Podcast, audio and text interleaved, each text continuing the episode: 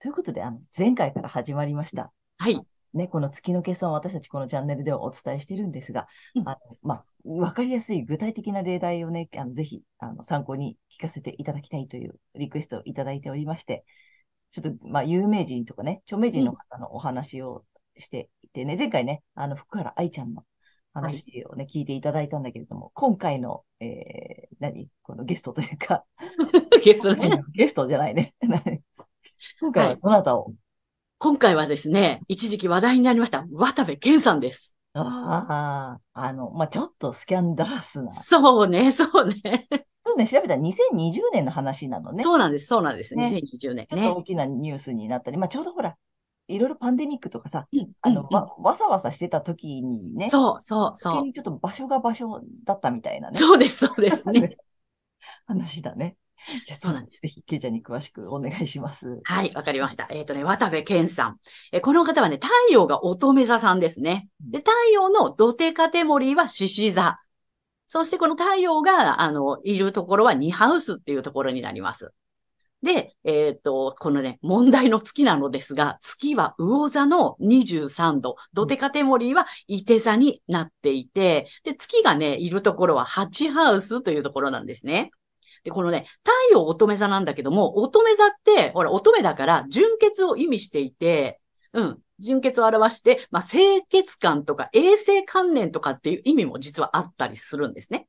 で、ドテカテモリーは獅子座で、まあ、お笑い芸人さんの中では、ちょっとね、清潔感のあるキャラで、ほら、一時はね、食のうんちくなんかもね、こうね、あの、語るグルメ王としてもね、まあ、注目を集めていたイメージですよね。で、このね、注目を集めるっていうのは獅子座っぽいし、このうんちくもね、乙女座の分析能力っていうね、そういう感じかなっていう感じなんですね。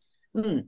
で、まあだから太陽を使ってる時は良かったんだろうけど、これ月にやられちゃったのがね、月の、月の魚座のルーラーの支配、まあ支配性っていうのがあるんですけど、まあそれがね、海洋性なんだけども、海洋性はね、曖昧にするとか、境界線をなくすっていうね、うん、そういう意味があります。そして、ドテカテモリーは、イテ座。イテ座はね、自由奔放とか冒険っていう意味がね、あったりするのね。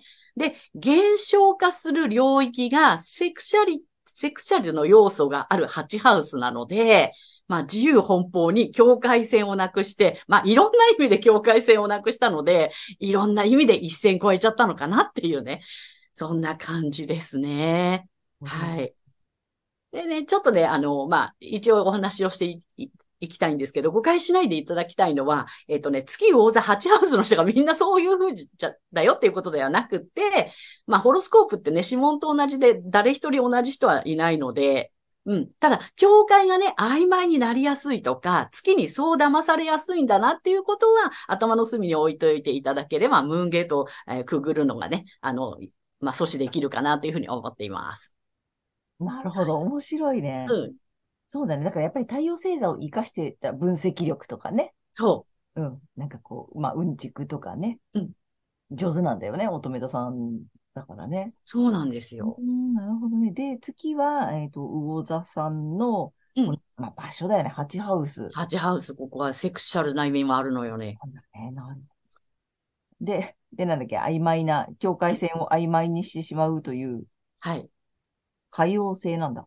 そうなの。おー、面白いね。で、いんろんな、いろいろと自由になりすぎちゃったみたいな 感じだそうよねなのね。いろんな、あの、場所の境界線もね、あの、曖昧にしちゃったよね、みたいな。なるほど、なるほど。で、こう、関係性も自由奔放になっちゃったみたいなね。そうね。で境界線なくしちゃってね、一線超えちゃったのね、みたいなね。うん面白いね。やっぱそういう意味で、だから月に、まあ、なんていうのうん、まやかされるとというかね、うん。そっちにこう偏りすぎると、ね。やっぱそういう、いろいろと失うよっていう、面白い例題だと思うんだよね。うん。これ、セクシャリティなとこだったっていうのがまた面白いね。そうなのよね。また反対、ド反対だからね、これねね、ハウス、8ハウスってまたね、うん。乙女魚も反対だから。うんうんうんうん、太陽で生きてたら、そのね、月のね、そのまやかしにも全然騙されずにうん順調だったのにな、みたいな感じ。でも、ま、あの、まあ、その後のこともちょっとちらっと調べてみたら、まあ、なんていうの、元さやというか、うんうんうあん。のところね、あのね穏やかにうんな生活に戻ったようなので、まあ、太陽を生かしてね、やっぱりそうです生ねきていた方がいいよね。 そうなのよ。なので、そういう月の要素をさ、知っておけばいいってことよね、最初から。そうです。ううんん。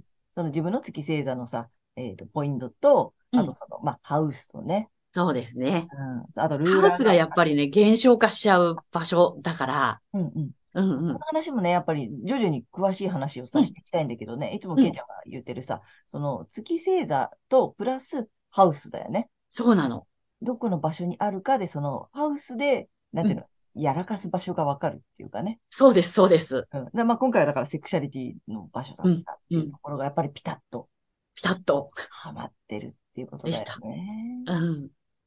なので、ぜひぜひ皆さんもね、ご自身のハウスの、ね、あの、がどこにあるかっていうのもね、知っていただきたいなと。また、この話も、ハウスの話もしていきたいね。そうね、そうね。まあとても大ね事なので、うんはい。